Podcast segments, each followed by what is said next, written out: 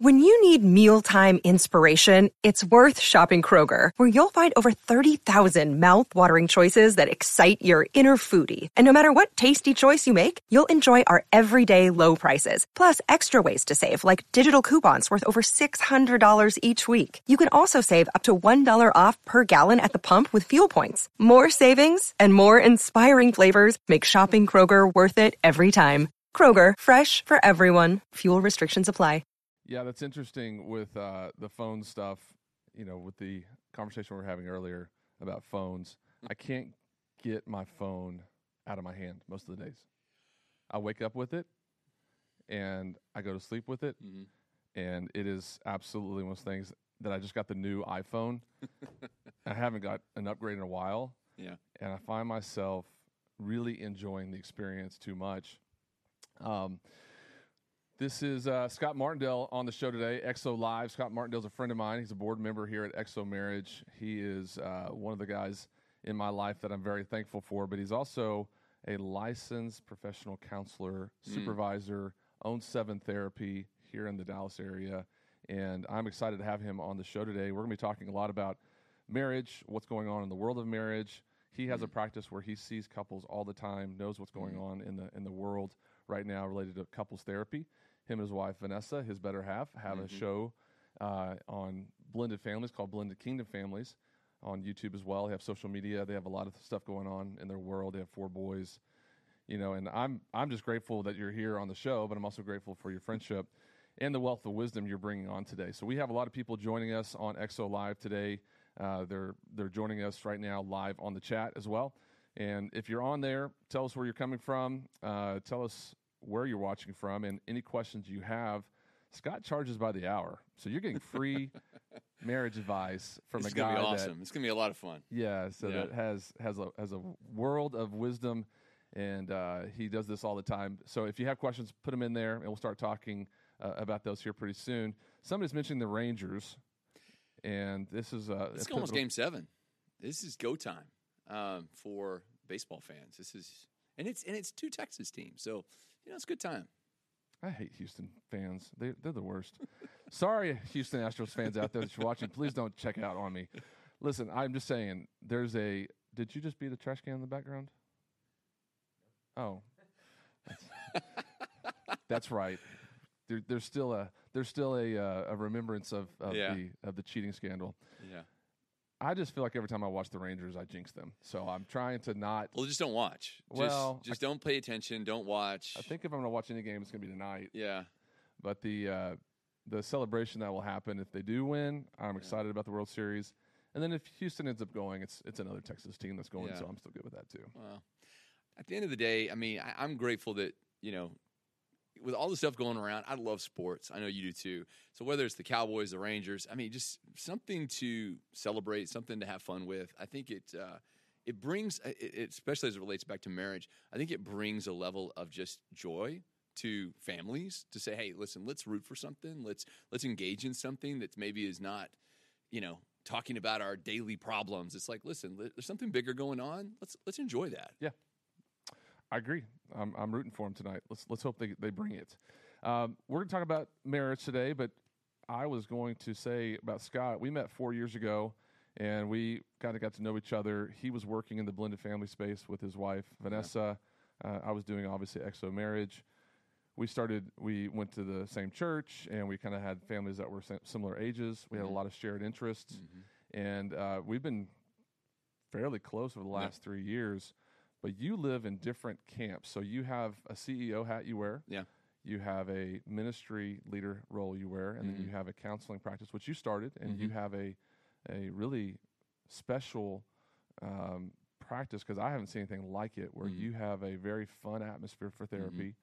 The therapists that you hire are the, the, the vetting process for them is very specific, so that you have some of the best people out there doing uh, the work that you want to be done. So, talk about Seven Therapy here in Colleyville. What was your vision for it? Where is it? Where is it going? Yeah. And uh, what's your what's your world look like there? Well, I will tell you, uh, you know, the vision for Seven came about five years ago, way before I was even thinking about, you know, opening a counseling center. I was, uh, like as you said, I, I own another company that's very different, that's uh, healthcare related. So it was something that I was doing full time. But I just started thinking about, you know, what the world needed in terms of counseling. And, and I, I don't say this with like, whatever's out there is good. I love counselors. I love whatever whatever atmosphere you're doing it in. I support it 100%. But I thought that there could be a fresh face on counseling that there could be a difference and and the reason really is is you know you walk in to see a counselor first of all the process even finding a counselor is sometimes very discouraging it's just it's tough because these are individual practitioners you can't get them on the phone a lot of times it's just tough and i don't blame anybody i mean the demand for for counseling is very high but i thought that there could be something different so basically the lord laid it on me and said hey scott i think you've got the vision to do this start looking. So Vanessa and I started talking. We spent about a year looking for the right building. Um, that even in itself was a process. We really thought it would be here in Southlake, um, but the Lord showed us a building. And I will tell you, you know, beyond the practice itself, even getting that building, if I told you the full story, it would give you goosebumps mm. because God really specifically laid our building in, in Colleyville on us and gave it from one person to us.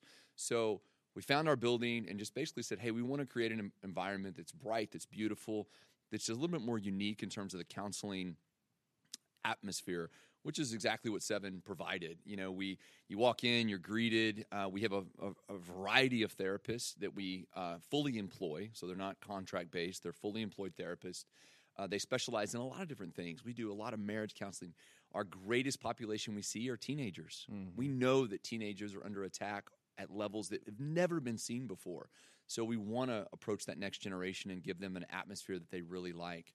So we have a variety of therapists that treat anything from marriage, teenage issues. We have a therapist who specializes in eating disorders and body image issues. Um, so they arrive, and we do all of our counseling in these really cool soundproof pods, which are, again, there's nothing like crazy, you know, special about them. They're just unique, and it creates something of a different um, aura about and a different um, persona about you know when you're starting to do counseling. So uh, we combine this concept of practical counseling and biblical counseling. We know a lot of people want that spiritual side of healing and, and attaching to the ultimate healer. So we provide whatever is necessary for that person. Uh, obviously, from a practical, um, you know, uh, conceptual, we do a lot of behavioral counseling. We do a lot of what we call EMDR, which is specifically related to trauma. Um, but what we have seen is exactly what God wanted to do. Is we opened about almost two years ago, and it's just been spectacular. Mm. I mean, we we see a lot of patients every single day. The feedback is very positive. I think we see teenagers wanting to come back and come back again. Um, so that's really the goal. Mm-hmm. It was to create an avenue where people could go get help and relieve and remove some of the stigma that's around it. Mm-hmm. Good. I love it well, I've been there on site. Mm-hmm. It's a beautiful space. You've done a good job with the, the branding, the marketing of it as well. So when you walk in, you know, whenever you walk into any building, you can get a, a feeling or a sense mm-hmm. of the quality, the excellence, mm-hmm. whatever it is. And so whenever you're getting uh, a counselor mm-hmm. that you're working with in an environment where you know there's an excellent environment in there, mm-hmm. then you feel better about the quality of help you're going to receive. Well, I'll tell you this too, and just touching on the building, there's not a part of that building that hasn't been saturated in Scripture before we got there. I mean, the original owners of this building saturated in scripture. Mm. Every wall, every stud has been saturated in scripture. But the next owner, same thing. Every room has been prayed on. When we got there, same thing. So there is something very special about just the wood uh, of that place. And when people walk in, they instantly feel that. We've got some people from Jacksonville, North Carolina watching. Love it. Hey, Ashley. We have somebody from Burleson, Texas and we have uh, some questions coming in. Before we get to the questions, keep keep those coming in the in the queue because I want to ask uh, I want to ask Scott the questions, but I want mm to be sure that we have uh, everyone gets the opportunity to, to jump some um, questions in there. So you and I went on a journey together. This is a little segment I want to add mm-hmm. to the XO Live today. You and I went on a journey together. Our families did, where mm-hmm. we were looking for a church home, mm-hmm. kind of at the same time. Yep. And church tour, little church tour. Yeah and we went through a process and we landed at Fellowship Church mm-hmm. together. It really was uh, an arrival of, of the Martindales and the Evans at, mm-hmm. at Fellowship Church. And so this little this little uh, uh, segment I want to call is Mhm. how awesome are Ed and Lisa Young, and uh, do a little bit of Yeah. a, a, a, brag on Yeah. them because I feel like before I went to fellowship, I didn't know much about them up Mhm. close, but you and I both Mhm. understand how awesome they are Yeah. and what a wonderful place fellowship's Mhm. been for our families. Mhm. And so, just for a brief moment, talk about Ed and Lisa and what Yeah. what that's meant for your family, how they've been Mhm. for for uh, you guys at the church. Well, I think they're, you know, if you just separate them into individual people, they're both incredible people, and they've they've committed their life in service of the church, and and and that is, I think, again, you see them on stage or you hear them talk, and you get one idea of it. Number first thing I would say is they're exactly the same when they're not on stage, uh, and they're wonderful. But when when you asked me that question and you said, "What was this like?"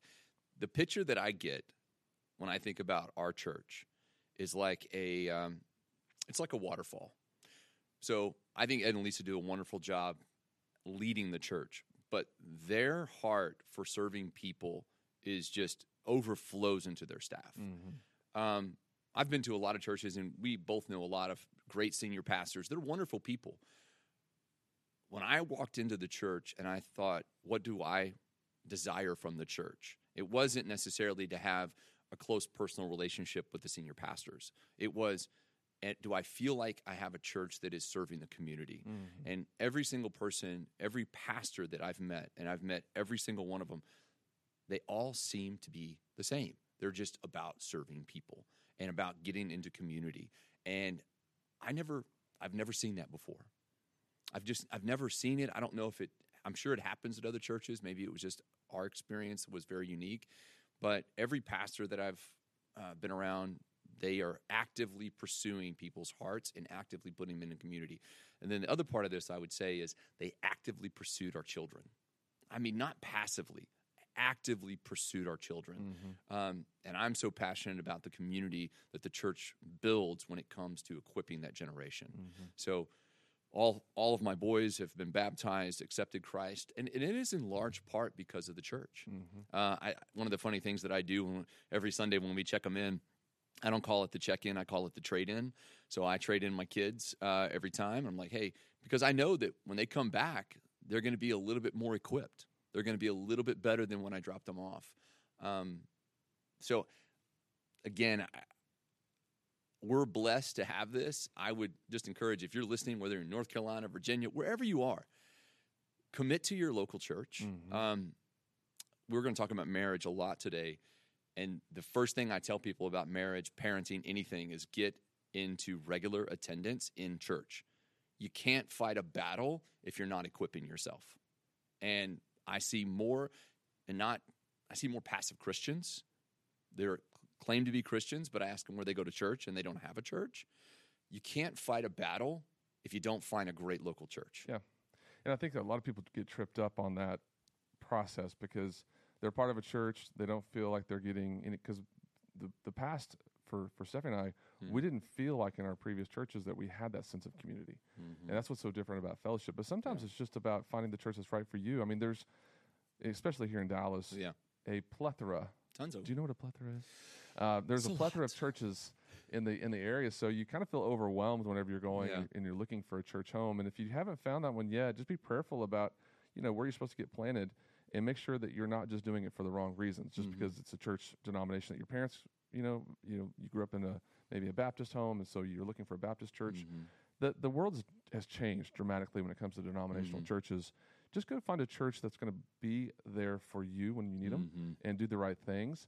And they're they're more about the service. The thing I loved about Ed and Lisa was, and you know, they they were in the in the lobby talking to people. That's what I look for. Give me a senior pastor in the lobby. Landry Hughes, which is Yeah. their daughter, was helping us check in the first day we were Yeah. there, and I was just surprised at how uh, how integral they were, and not just on stage, but actually as part of the community as well. Mm. Yeah. And so we really really love fellowship. But get get plugged in if you can to your local church, and uh, there's a lot of great resources whenever you get plugged in because there's a lot Mm-hmm. of people that that have giftings and abilities that you can you can um, uh, use in your time of need. People Yeah. to pray for you, people to help you.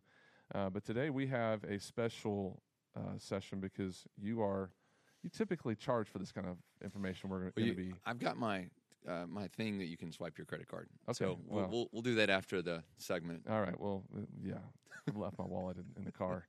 Uh, so we have uh, an, another viewer from Tucson, Arizona. I like Tucson, especially this time of year. Yeah, beautiful there. So we're going to start going through some of these questions. I think Yeah. the first one I saw in here was, how do you start an open dialogue with your spouse? Hmm. Okay, so let me give some backstory to this question. So I'm assuming if you want to have an open dialogue, there's probably issues to be discussed. So one of the hardest things about having an open conversation, an unguided open conversation, because one part of this would be, hey, in counseling, you kind of have a moderator. But if you're trying to sit back and go, hey, I want to have an open conversation about maybe a difficult topic with my spouse, if you do that incorrectly, what you're going to find is it's just a concept of you saying something and them defending it. Mm-hmm. So there's a this idea of like, how do we have an open conversation without getting into an argument? I know a lot of men feel this way. Um, is they don't want to say anything that's wrong because then they don't want to apologize for the way they make them their spouse feel. Mm-hmm. It's like if I tell you something's wrong and it just upsets you, and then I have to go back and apologize for it, then I I'd, I'd rather just not say anything. So open dialogue needs to be really prefaced by a concept of uh, reassurance and maybe the goal of that. So I'll give you an example. So let's say you want to have a conversation about, I don't know, spending with your spouse. Either one. Husband spends too much on golf, wife spends too much on Amazon, however you figure it. If you approach the conversation and say, hey, um, you're spending too much money and you need to stop. Okay, well, you can see how that's probably not going to go very well. Um, versus a conversation of, hey, listen, I want to have a conversation about this and just know that I love you and nothing's changing here. We just need to, nothing's changing about our love. Uh, I just want us to be on the same page. And I, I'm wondering if we've gotten away from that, specifically as it relates to spending. So I'd like to talk about, you know, our spending habits, not yours, not mine. I'd like to talk about ours. Because I know finances is a big deal for marriages. I mean, a lot of people argue about finances. I see that a lot in my practice. But you can see how approaching this and saying, hey, listen, let's talk about our spending habits. But before we do that, I just want you to know I love you, I support you, we're on the same team.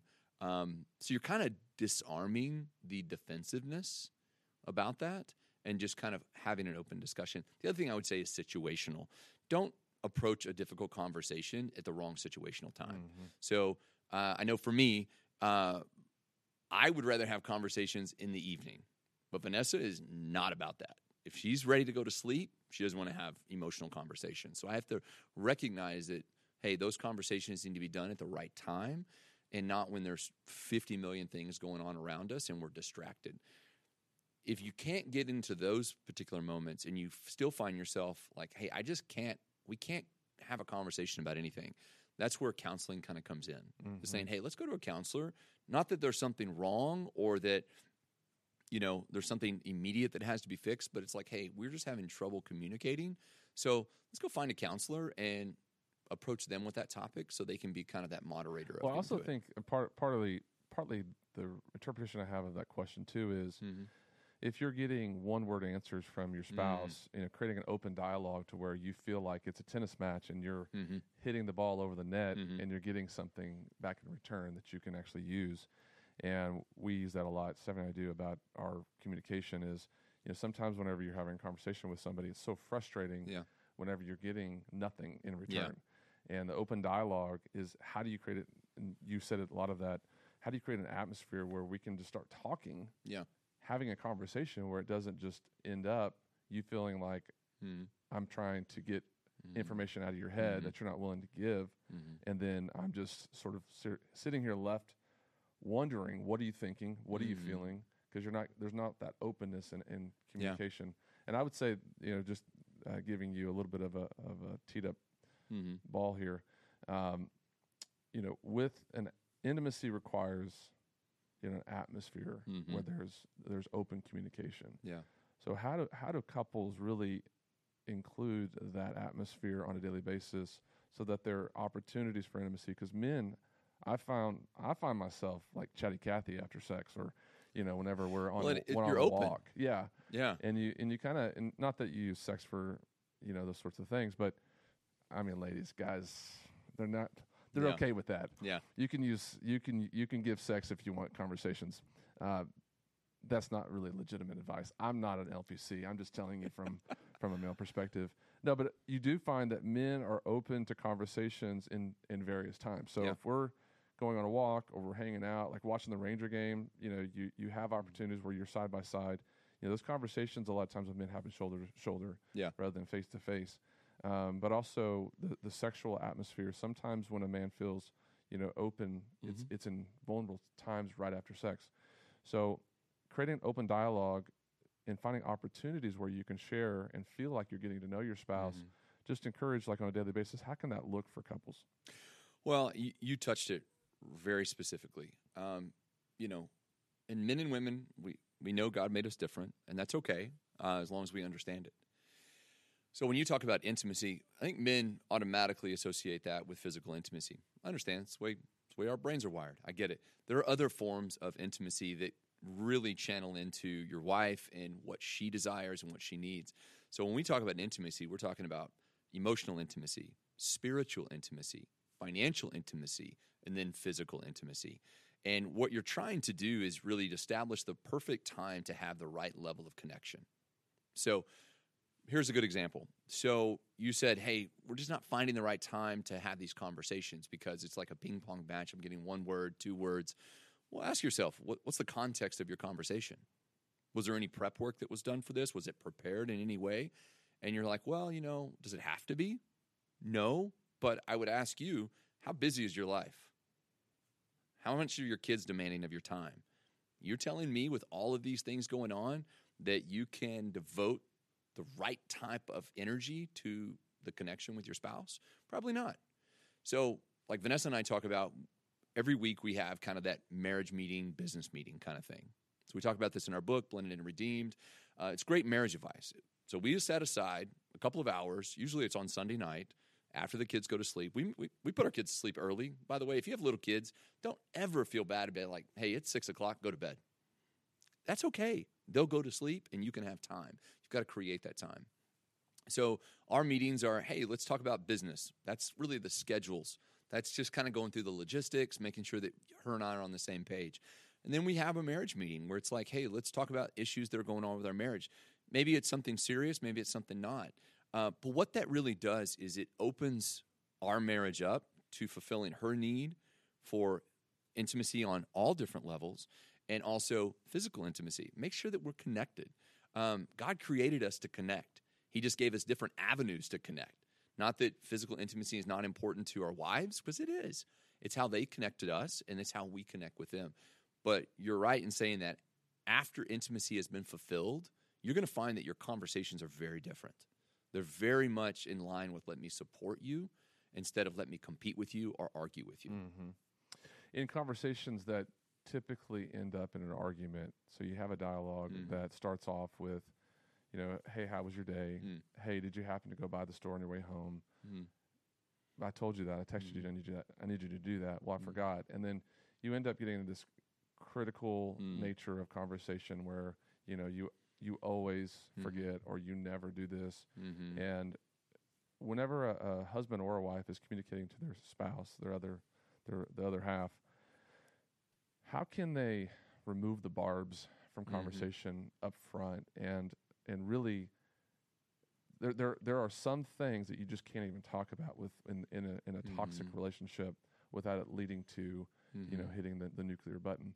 But in daily life, whenever you have to have a lot of conversations about kids, work, finances, whatever it is, how do you start the conversation off with the ability to say, listen, I am absolutely 100% coming with my hands up. There's nothing, I'm not hiding a knife. I'm not hiding any weapons.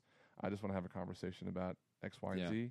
Um, I love you. How, how do you really practically start a dialog without, in, in, a, in a healthy way, without it feeling like manipulation or um, tripping, tripping the other person up already Yeah. by thinking, oh, what are you up to? What do you want? Yeah. So I'll tell you what not to do. Uh, number one is don't have conversations via text with your spouse. So I, I this is a hot ones? button. The important ones. Yeah. I, I will say this, and, and and this is I kind of think kind of universal. like Vanessa and I, when we text each other, it is nothing. It's, there's no conversation going on. It's like it's like uh, we're we're- we're just blocking and tackling. So it's like, hey, checkbox, checkbox. It's very very minimal and it, they're very short. The reason is is I think so many people have gotten into this you know relationship with their phone and it extends to their spouse. So we're going to have these important conversations via text. So I'm going to lay out all my thoughts via text and I'm just going to give it to them. So again, that's probably a very toxic way to settle important things. But the next thing I would say is this is if you find yourself in in these normal conversations and everything is getting escalated based upon whether you went to the store or you didn't, you know, that's kind of a minor thing, but we see this a lot and when little things continue to pop up, it is the absolute it's like the check engine light of there's bigger things missing in your marriage. You're not you know you're not looking at the, the levels of intimacy the way you should. You're not fulfilling each other's um, you know love language. There are so many bigger things that are going on. Um, like i'll give you an example. So I, I, I, I counsel couples every single day and they always come into me with you know xyz problem they say hey i've got this is going on in our marriage and i don't know how to figure it out. Like i use an assessment tool called prepare and enrich. It's a great tool. It's widely accepted. And basically what it is is a blood test for your marriage. It, it analyzes you know 10 different areas of your marriage your satisfaction your level of disagreement and every one of those. What's surprising to me is the problem will manifest in every one of those areas where it's communication uh, intimacy uh, family uh, parenting all these that problem tends to manifest in different areas and it's usually because of a larger problem underneath. Yeah. so if you're having these issues and you're saying hey we can't have a conversation well it's like saying i can't go out and run a marathon. Well that's because you know i don't train for it and i'm not built to do it because there's an underlying issue with me physically that prevents me from doing that. So i think enough marriages you can you can put your marriage on cruise control really easily it's it's almost scary how easy it is to put your marriage on cruise control and then you're going to find when your kids are gone what happens Mm-hmm. so Yeah, intentionality is, is one of the things that I find it goes away once you get married. You're in very, very intentional before you got married about trying to everything. close the deal Yeah. yeah And, and then afterwards, you just start finding yourself becoming very unintentional about the things that you're doing related to the romance and, and working on communication. There are communication habits that you can instill in your relationship that will 100% bring life to your marriage. Mm. And then there are habits that you can create in your marriage, communication wise, that will 100% devastate the communication lines Mhm. over and over again to the point where you can't even say something about Mhm. You know the electric bill without it turning into a full on Mhm. fist fight. Have you seen the slap contest by the way? I have. slap. I, it bothers me to watch them though. Like I, every time. I see them, I'm like I scan away from them because it just the whole concept just bothers me. I think it bothers me because people voluntarily do this stuff Yeah. and they they try to get better at it. And I'm not sure I understand the whole the whole masculine thing of and women do it too. Women do it, I can't even say it's masculine. But I can I can see the sense of like my jaw can take a slap more than yours to some degree if Yeah. you're drunk in a bar. yeah, like you're, it's like a bet, right? Yeah. But people are doing this on stage uh, for, I guess, there's a title and money involved, but you can't pay you me win enough. fifty bucks. Yeah, you How hard can't you get me enough. and that has got to hurt. Yeah, Uh, this guy, this one guy, I just saw. I don't know whatever's in my algorithm on Instagram. It's a lot of that stuff. Yeah. it's a lot of cars, uh, a lot of crashes and stuff, and then a lot of uh, just weird fights. But that this one guy just got smacked, and he he didn't last two seconds on his feet. Well, you know, you just brought something up here, and I just want to draw this parallel. The algorithm on your Instagram, the algorithm on my Instagram. You know, what is the algorithm of your marriage? Mm. You think about this because I'm not a tech What's coming up guy. in your feed? Is that what you're saying? Yeah, I'm not a tech guy, but I'm gonna I'm gonna go into the assumption that when I pull a video up, if I watch it for more than like three seconds, four seconds, five seconds, that Instagram knows that oh gosh that that interested them. So let me show them again. Let me show them again. And there you go with your complete dopamine release because all your phone is feeding you is stuff that you like. Mm-hmm. So think about that from your marriage perspective. You know, what is the algorithm of your marriage? I mean, are you consistently feeding positivity or are you consistently just showing your spouse that you're ready to argue at any given time? I mean, we're human, so we're trained by condition. We're going to do what we're conditioned to do, whether by response or by feedback or by whatever means. So I think that that kind of nails down what I see in terms of marriage. It's, it's, a consistent issue over time, which is why they go to counseling. It's like give us new habits that are different in the algorithm. Mm-hmm. It's great. Look at you. I know, it's just, just weird little, little, algorithm speech yeah. there. I think it's good.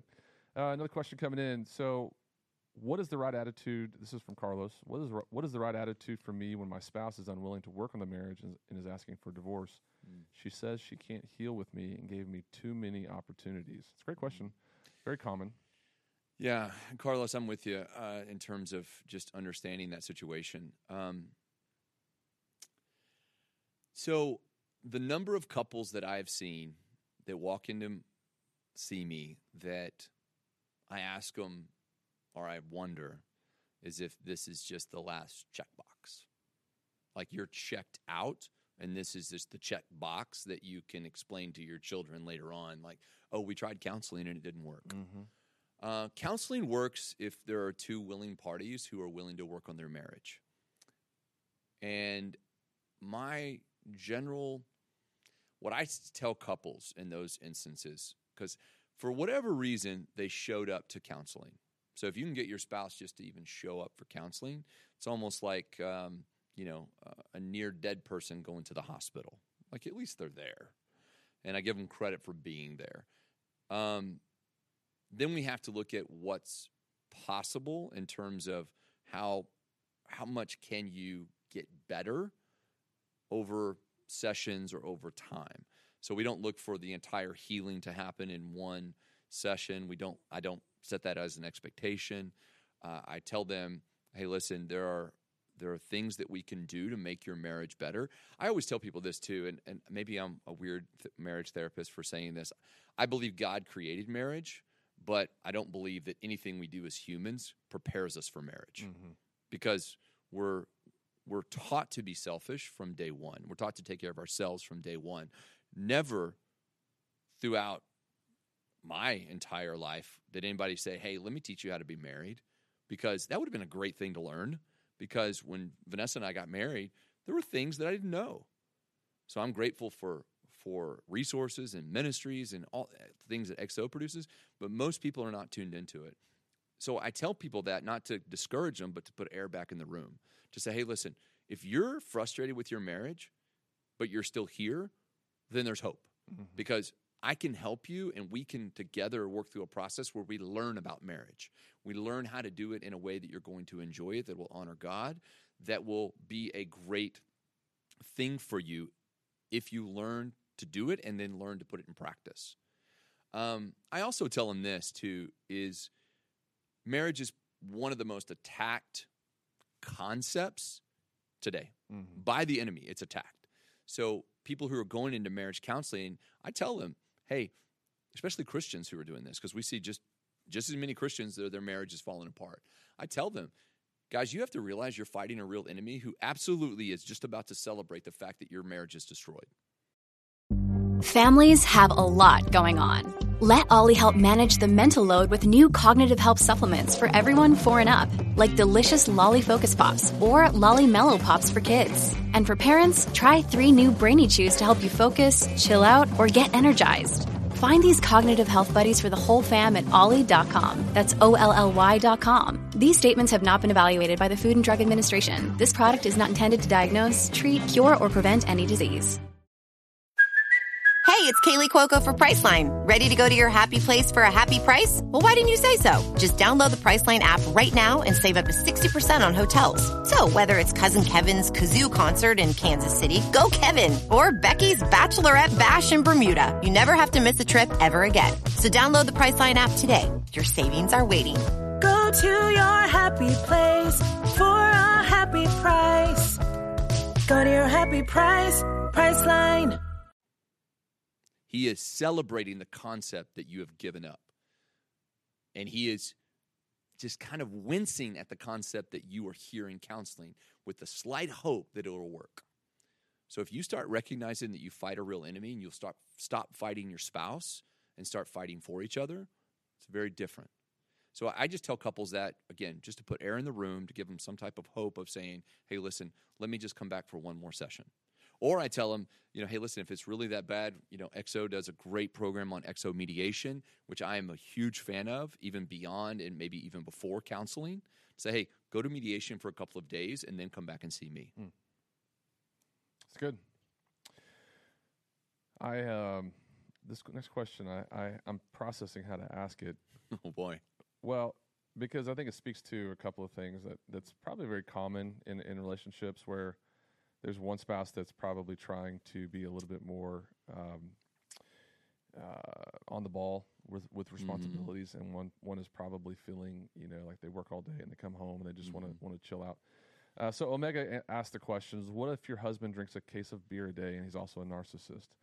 Um, you know, that's that's a layered question. Um, I would say that just just to kind of give you time to process it. Um, narcissism is a is a very it can be clinically diagnosed, right? So you can mm. throw the word narcissism around, and you need to be sure that you know that's that's what you're dealing with. If you really are dealing with a mm. narcissist, then there's you know very much a path for therapy that you need to probably follow. But if he's just somebody who's selfish and uh, doesn't really care mm. about your needs and is really focused more on his needs, what I've found when guys are drinking a case of beer a day is they're trying to they're trying to drown their misery and they want to um, they want to escape through through that means. Case of beer a day is a lot of that's a lot of beer, and you know that that speaks to either a, a high tolerance or a an alcoholic who who can't stop, or just somebody who wants to get out of the Yeah. uh, out of the daily grind. My my personal two cents on the on the beer side is, um, if you shame or you know go go in with the the nagging spirit of you know don't drink you know drink too much those sorts mm-hmm. of things. Uh, that in my mind doesn't work. It's not as effective as mm. encouraging your husband to look at things a different way. Mm-hmm. Like what what could we do together or better mm-hmm. if you weren't drinking a case of beer a day? Or would you mind you know just going to, to six or going to three Yeah. and can we have a conversation about that and not because i want you to do it because Yeah. you, you shouldn't enjoy it but because our life would be better if that was in check and do you have friends around you Is- are there relationships around you that are getting you Yeah. to a better place or are you finding yourself in friend groups that are, are encouraging that kind of behavior Yeah. So there's a lot to that question. Um, go a couple things here, um, and just a little bit of backstory. Um, my parents uh, eventually found the Lord and, and were served their church and God for the vast majority of their marriage. But I, I grew up with my mother was a an alcoholic, and so I I'm familiar with this concept. I don't do a lot of drug and alcohol counseling. That's not really my specialty. Um, but I will say, it just for fact, somebody drinks a case of beer a day, they're an alcoholic. There's no question about it. Mm-hmm. That alcoholism is a is a disease that absolutely comes with nothing but trauma and pain. Be- beer is actually the number one drink of choice for alcoholics Sure, hundred percent. So, if you're dealing with an alcoholic who has no concept of wanting to be healed, and and I would also say, and it wasn't in this question, but generally with alcoholism comes abuse. So I want to be really clear about what I don't tolerate in marriage is abuse, whether that is emotional or physical. If you're in that situation, I, I highly recommend finding a safe place for you and your kids to to remove that. Um, but alcoholism, as much as I know, and I don't, I don't, I do not want to speak as the expert because that's just not my thing. But I will tell you from what I do know is alcoholics have to want to get better, and they have to want to change. Um, you're like right, you're nagging your spouse, or you know, even placating to it is not going to help them. Um, I think narcissism is probably a side effect of alcoholism. uh, in the sense that it's just about you or it's just about the next time that you can get drunk and, and that's all you care about. Um, and so that's a disease and it has to be cured. So beyond the concept of if you're if you're not safe, then you have to remove yourself to be safe. Um, but alcoholics have to want to go get help, and they need the severe treatment to get them there. And that's really the only um, it's the only way that changes. So my suggestion for a spouse in that situation is number one to pray for them, um, to be in diligent prayer for your spouse, and number two is telling them this is where you need to go to get help because this is not the marriage that is going to be fulfilling to either one of us uh, if you don't do this. What about intervention? I think intervention is good if you have the right people. Mm. Uh, I think interventions can be good maybe with their parents or their siblings if they support what you're doing. You know, we're we're on live and we're in Southlake, Texas. People are listening to this. This person could be anywhere, and cultures are very different. Um, depending on where you are, where you are in the country, where you you know what your background is. I mean, cultures are very different, so they view alcohol in different ways. So if you have a support system that can do an intervention, great. I highly suggest it. Um, beyond that, I would just encourage safety. I want to make sure that that you know if it's unsafe, that you make sure that you withdraw from that situation to be safe. Mm-hmm. That's good. And on the narcissism side, you know that's a very common used word these mm days related to people who are frustrated with a spouse or an mm-hmm. individual mm-hmm. who it's just always about them. Yeah, right? it just always comes back to them. All yeah. all the all the pain that they're causing is because of something that you know yeah. is, was done to them, mm-hmm. and so there was always an excuse or there's always a, mm-hmm. a, a an adherence back to their world, their life. Everything kind of mm-hmm. surrounds them. The the earth is mm-hmm. uh, re- revolving around them. And how do you have conversations with people who are in that moment? Yeah, well, narcissism comes straight you also have gaslighting that'll happen because of it. I think the the idea. Um, so, I'll give you a couple of. Uh, I'll give you at least one resource. So, we have a, a really good friend uh, named Dr. Les Carter. Uh, if you've never heard of him, or if you've never seen his, he is a uh, authority on narcissism and speaks and writes and podcasts. So, if you're dealing with a narcissistic spouse, I'd encourage you to go watch Dr. Les Carter's information. Um, and that will give you a lot my exposure to it is number one is is not playing into it, not getting you know into this world where you feel like you have to uh, overly assert yourself as uh, living in reality, um, because you're not going to win that argument. Uh, a narcissist will never back down from that. And number two is staying true to who you are and not letting them them be then make you subservient to what their thoughts are. Mm-hmm. Because again, that's not the dynamic of a healthy marriage. It's not the dynamic that God created in marriage. Narcissism has no place in marriage. Um, and know that that's not your fault that, that that person's that way. You know, they have they're dealing with things that have created that environment for them. Narcissism is almost like a it's like a safety net that you provide around yourself. It's like, listen, I want to justify every behavior that I have, so I'm just going to make it not my fault. Mm. And I'm going to make it everybody else's fault. So I always talk about this in, in terms of conflict resolution, but one of the most dangerous styles of conflict resolution that narcissists really like, they just, that's their thing, is it's not that they want to win in intensity, they want to win, and just as intensely as they want to win, they want you to lose. Exactly. Well, and I don't want to I don't want to discourage anybody out there, but yeah. from what I've found in research and talking to people, there's no cure for narcissism. Like, there's mm. no cure for it. Like there's there's there's God, obviously. There's yeah. miracles that can happen, yeah.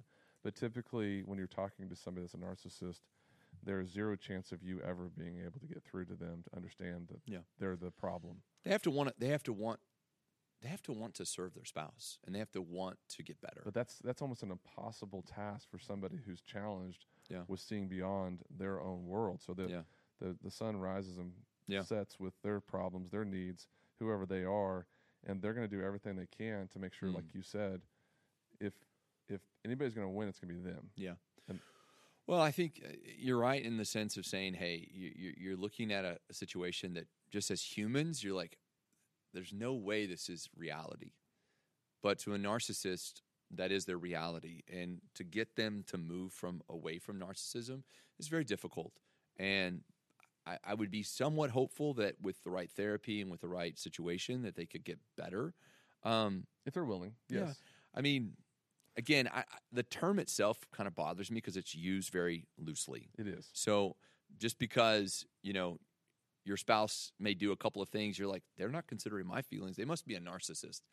Uh, let's let's not let's not throw labels too heavily. And I think one of the things I'm real sensitive in mental health is people who people who label, whether that's an unqualified person labeling them or them labeling themselves. Uh, and then they just carry that label forever.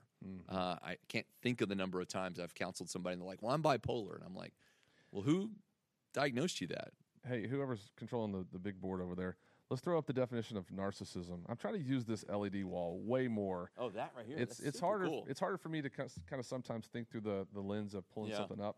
But let's uh, let's seven pull right up the there. clinical definition of narcissism because I really want to solve this problem. It is overused. Uh, so the narcissistic personality disorder is the probably Yeah. the one that we want to look at. narcissistic personality disorder, and I want to Yeah. you know bi- the the word bipolar is also used a lot. You know, to say Mhm. if you're if you're kind of frustrated with somebody, you just call them bipolar or narcissistic. But Mhm. the so this is the overview. A narcissistic personality disorder is a mental health condition in which people have an unreasonably high sense of their own importance. Mm. They need and seek too much attention and want people to admire them. People with this disorder may lack the ability to understand or care about the feelings of others. But behind this mask of extreme confidence, they are not sure of their self worth and are easily upset by the slightest criticism. Mm. A narcissistic personality disorder causes problems in many areas of life, such as relationships, work, school, or financial matters. People with this personality disorder may be generally unhappy and disappointed when they're not given the special favors or ad- admiration that they believe they deserve. They may find their relationships troubled and unfulfilling, and other people may not enjoy being around them. Treatment for narcissistic personality disorder centers around talk therapy, also called psychotherapy. Mm. Narcissistic personality disorder affects more males than females, and it often begins in the teens and early adulthood. Some children may show signs or traits of narcissism. This is often typical for their age and doesn't mean they're going to develop that personality disorder. Yeah. Uh, interesting. Well, I am. I'm just saying, like the the uh, idea of someone being nar- narcissistic can def- definitely be there. Yeah. But I feel like if you're going to use that word, you need to make sure that there's a qualification of that word. But I will say, you're talking about abuse earlier. Mm-hmm. People with that personality disorder Mhm. are some of the most abusive people I've ever seen. Hundred percent. Mentally, emotionally. Uh, Yeah. You know the, the the idea that you feel you feel trapped when you're around a person that's all Yeah. about themselves, and you know it does stem into other areas. Yeah. So work and school or whatever it is. Yeah. But when you're married to that person, hmm it is torture. Yeah. Yeah, I think that you know, again, without being an expert on this, and I, I, I see it in a lot of areas of my marriage counseling. So I would say it this way: I think people have narcissistic tendencies that get labeled pretty quick.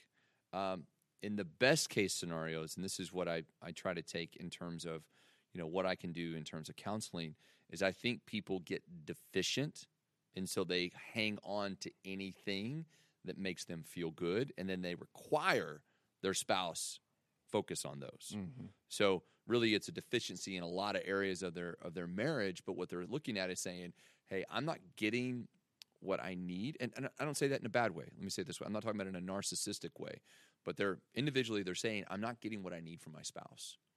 Like my bucket is empty and I don't get any whether that's you know you talk about your love language you talk about you know marriage being uh, you know it's hundred percent on both sides. It's not it's not you've got to pour into your marriage.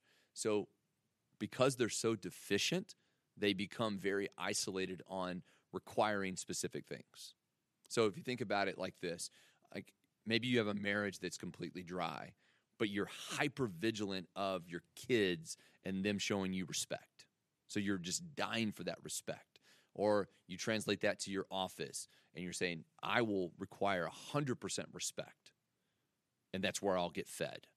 So in those situations, we look at it from a marriage counseling perspective and saying, hey, listen, you're saying that there's there's too much on this side and he or she is not caring about your feelings. So let's go back to the well and say, is this pure narcissistic? Are you really narcissistic, or are you so deficient that that's what it's, that's what's showing up? And can we go back to the well and say, okay, guys, let's so let's learn how we serve each other, and let's see if those things don't dissipate over time of us working on that. Uh, yeah, so I just want to resolve this question because it was a great question. It was, like I said, it was la- very layered. Hmm. If you are, if you suspect your husband is an alcoholic and a narcissist, Mm-hmm. then you really need to be in a in a situation where you can receive therapy yourself and learn how to navigate that. That's a very Mm-hmm. Yeah. dangerous situation, and you know, I've I I have because sometimes when you hear one side, you know, he's he's being labeled as an alcoholic narcissism narcissist. Not that he isn't. Mm-hmm. I'm not saying I'm not the one to qualify that, but allow somebody else to speak into his life and qualify that as well. Don't just don't just put that label on him. Yeah. You know, bring somebody to the to the table that can actually help in this situation. My suggestion: it's a mutual friend, a pastor, somebody, or a, if you guys can agree upon a therapist, get in your uh, get in your prayer closet as well. But God can do anything. But if you're going to find help, you're going to get you're going to need to get um, with somebody who can help. Well, And there are also support groups. There, there are specific support groups for spouses of alcoholics. Like uh, I think it's called Al-Anon, or I think that's what it is, Al-Anon. So there are Al-Anon groups all over the country that are support groups for those spouses. Yeah. So find one of those groups that say, "Hey, let me let me let me plug into a resource here that's at least in my you know the problem." Yeah, that's good. Okay, um, because our dear Rangers need to go to the World Series after tonight, they're going to have to hit a few curveballs. Yeah. Well, I'm going to throw you a curveball here. As we're getting late, we're almost done here. Uh, just relax. You know what? Everyone, just relax. We're Yeah, almost done here. Okay. We got some questions though. I do. Uh. I do have a question that I think is important because I feel like this is something that if if you have navigated an affair and you're on the road to recovery with your relationship, the question is from Yashira. How do you go about rebuilding or talking about a better vision for the future of the marriage after it's been two years of recovery from a spouse's affair? I think this is a very important question and one where I feel like you know you would you would obviously be able to speak into the practicality of rebuilding after an affair. So, if I'm understanding the question, it's been a couple of years since the affair. I'm going to assume, it was a physical affair because uh, you know uh, there's different levels. I, I assu- I'm going to assume it's a physical affair. It's been two years, and, and that and that two year recovery has been um, has been good. So those are the assumptions that I'm going to make, and then you may find yourself kind of in this space where you're like, okay, we kind of survived the war, and but what how do we how do we plan for the future? And, and it's almost like this you know it's like you um it's like you built a bridge and then you watched it collapse and then all of a sudden you you've built the schematics to build another bridge and kind of the framework's done you're like okay I feel like this bridge is going to make it but at the end of the day it's already collapsed once so how do I plan to be on the other side of the bridge? Um I think one if I was counseling a couple in this area, is one, I would say, okay, first of all, are you resourcing yourself throughout this process? So it's not just a, a two year and we're on our own. Um, marriage is a continuous process of learning and building and rebuilding and learning and then building it better and then maybe tearing it down a little bit and then building it back up again. There's a consistent process with that. And the other thing I would say, and, and then I'll get into some practicalities, is is you, you don't ever look at a marriage that's gone 50, 60 years and assume that they haven't gone through traumatic events where they've had to rebuild trust um, or they've had to rebuild, you know, uh, intimacy in their relationship or they've had to rebuild different pieces of that. Um, I think affairs are extraordinarily traumatic to marriages. So are death of children. So are so is infertility. Infertility. Infertility. Yeah. So is a lot of things. So one, no circumstance is unsurmountable or unrecoverable if you desire. Um, and this is where I always look at, you know, when we talk about the acts of forgiveness and we start learning about forgiveness, um, it's a daily practice that you have to practice. So those people who are in that fight is number one, resource yourself continuously. Number two, dream the dream. Make the plans. If you want your marriage to last 50 years and you want to get over traumatic events, at a certain point you've got to start playing the playing the long game again. It's like, listen, I understand that mistakes happen. I'm going to consistently be in prayer and, and opening my heart to forgiveness. And then if you're the person who had the affair, making sure that you're practically resourcing yourself and putting the firewalls in place that you're starting to rebuild trust. You're starting to put the put the framework in place to say, hey, you know, we don't have secrets anymore. We don't have password protection anymore. We don't have, you know, uh, we we talk a lot. We talk a lot about this in our Vanessa and I when it comes to marriages. We have no, um, we we make no apologies for the for the borders around our marriage to other people. Make no apologies for it.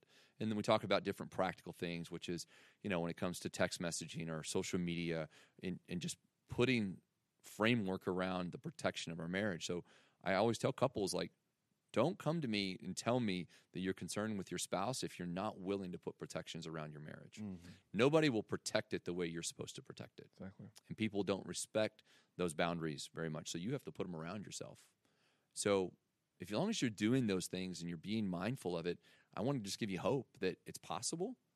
Um, I'd give you hope that it's probable that you will eventually run into a place where that becomes a distant memory. It'll become part of your story. It can become part of your testimony. Um, but the future can be very, very bright and it can be very joyful. Um, you know, I always think about this when it comes to, you know, talking about the biblical side is, you know, God's forgiveness of me is so much more than I can ever imagine. Mm-hmm. You know, what he has done for me and what he what he will do for me tomorrow is so much more than I could ever imagine or con- conceive. Uh, if I can just get a little piece of that and give it to my spouse, um, I just don't think anything in terms of future can't be just extremely bright. Yeah. Well, not talking about it from the clinical side because that's that's your expertise, Yeah. but just talking about it from the practical side of being with XO for 18 years and Yeah. working with different couples and having opportunities to to have conversations with people who've walked through those those Mhm. trials and tribulations of, of marriage. And, you know, Jeff and Liz Jones are one of those couples that they were on the program Marriage Today a long time ago. Mhm. I have a really close relationship with them, and um, the, the Jeff uh, he talks about this openly. You know, he he had an affair Mhm. and it devastated their marriage, Mhm. and uh, it was Marriage on the Rock. Somebody handed them the book Marriage on the Rock that got them back on track Mhm. for their relationship. But one of the things I really learned was was that you know they both had different responsibilities after Mhm. the affair. Yeah. Because the the person who commits the affair, and this was a physical one, uh, according to uh, Yashira, you know, the one who commits the the, the affair uh, has the uh, you know adultery. Mhm. They've got a different responsibility afterwards. Mhm. They've just completely eroded all the trust in Mhm. the marriage. So their responsibility is to be ex- extremely transparent and open and Mhm. willing to participate and be a part of the process of rebuilding. If Mhm. the other spouse spouse is willing to do that, which Mhm. is not always not always a guarantee. Yeah. You know, and you know, the not that the door should always be kicked open Yeah. for divorce whenever adultery happens, because really what you just said was brilliant. You know, we all mess up from time to time. There is a qualification for biblical, you know, divorce Mhm. for affairs, but why why why allow the devil to take a mistake and, and turn it into that? I understand it's very difficult, but for the person who's been wronged in the situation, Mhm. had, had the uh, didn't have the affair but was was violated, they have a responsibility now. Once this person's repentant Mhm. and once they've you know committed to doing the right Mhm. thing, that their their responsibility is to be a part of the process of Yeah. rebuilding that trust as much as they possibly can Mhm. and go on a journey together to where Yeah. they can create that intimacy again. Now that's Yeah. the hardest part is creating intimacy again. It can happen. In fact, the people that I've talked to that have gone through, uh, they're two years in, uh, can actually have a have a marriage that's more intimate down the road Mhm. Than before Sure. the affair. I know that sounds crazy, but Possible. I've talked to enough people where that's that's the case because at some point you realize that you're both just broken people Yeah. and the affair was caused by some reason. Not not every affair is just a drunk one night stand on a ro- Mhm. road trip somewhere, Yeah. right? Typically, there's a uh, continuation of a habit, Yeah. or there was not a not a need being met, or something was happening that you realize you both have responsibilities in, in your your world. Not that there was ever justification for it, Mhm. but that there's ob- ob- obviously a, a time where Yeah. things can happen. So you both take responsibilities, and you're both you're both realigned to Christ Mhm. the, the the challenge for the person who had the affair is they want their other spouse to get there quickly. Mhm. Like, why can't we be back to Yeah. normal? And you have to give them time Yeah. to get to get back on back on track. Mhm. And then there will be seasons where they are just still dealing with it. Yeah. You can forgive, but, but forgetting is very hard. So Yeah. there'll be touchy times where you just have you just need a moment. Yeah. You need to call a timeout and just say, you know, I, I really I'm really having a hard time today. But go back. Go continue to go back to the table Yeah. and have conversations and be open and transparent. And especially if you if you're walking with the right information, the right people around you, Yeah. you can definitely have a stronger marriage than before. I think anything is possible, and I think God can do miraculous things when it comes to healing. Um, I think as a culture, we tend to put God in this small box, and we forget how big He is, and what He does, and what He can do, and what He can change. And the, we just we don't give Him enough credit to be able to address our situation. So. Um, I think there's a lot of practical things, and I don't want to miss this. I highly suggest them. But I think the spiritual side is so much bigger when it comes to the fact that we are all going to fall short of the glory of Christ. Mm-hmm. And how that looks and what that looks like is different for every individual. But God's grace is sufficient. And He teaches us about forgiveness and He teaches us how to do this in a way that is going to be better than we could ever imagine. So, to your point, I have seen couples come through and come out stronger than they've ever been before. And I've seen other couples who have just said no. So my encouragement is is keep going, keep resourcing yourself. It's good. Okay, well, if I go any longer, then I'm going to have to pay for another hour of Scott's time. It, it is really I- getting close here. Well, he, he also Yeah. has an out. I hope this has been helpful for everyone out there. Thank you so much. Uh, XO Marriage community, thank you for being a part of what we're doing here. If you're on the YouTube channel, make sure you hit the, I'm going to use the YouTube language, smash that like button, subscribe to the channel for more updates. Uh, I know you're going to be blessed by what you're seeing here. Also, share this video. So, if you have people in your life that need marriage advice, this has been a great uh, talk today about all things marriage. There may be some things in here that they can take away. It's an easy, easy way to get the information to people you love. Just just share the link to it. It's a free resource. Thank you for being a part of what we're doing here at XO. Uh, again, I'm Brent Evans. I'm the CEO of XO Marriage, and we're excited to bring you marriage content in any way, shape, or form we can through any medium necessary to make your marriage better. So pre-marriage, through the through the life cycle of marriage, and then if you ever get into a place where you need help, we have a mediation team here that will help you get back on track. So these are one and two day intensive mediation se- sessions where our we have a specific certification program all these mediators go through to help you in your relationship. So if you find that you're in a place where you need help, do not, do not, do not wait. Get in touch with us. You can go to xomarriage.com, check out the help page, and you can find our mediation uh, program there. Get plugged in. We do 60, 60 minute and 90 minute like pre sessions where you can find uh, a mediator and just ask some questions, get some more information as well. And I hope you, I hope you find that resource uh, of great value to you. If not now, maybe down the road, or maybe there's someone in your life that needs marriage help right now. That's what we're here for. So not just the, the daily content, but also for for the uh, the extreme situations that you might find yourself in. We're here to help. Hey, I want you to check out Scott Martindale's uh, Seven Therapy. It's in Colleyville, Texas. uh, Web address. You can go to seventherapy.com. Uh, we treat in person here in the DFW area, or if you live in Texas, we can do teletherapy anywhere in the state of Texas. And I'm super So, proud of the book that him and Vanessa did together. It's called uh, Blended and Redeemed.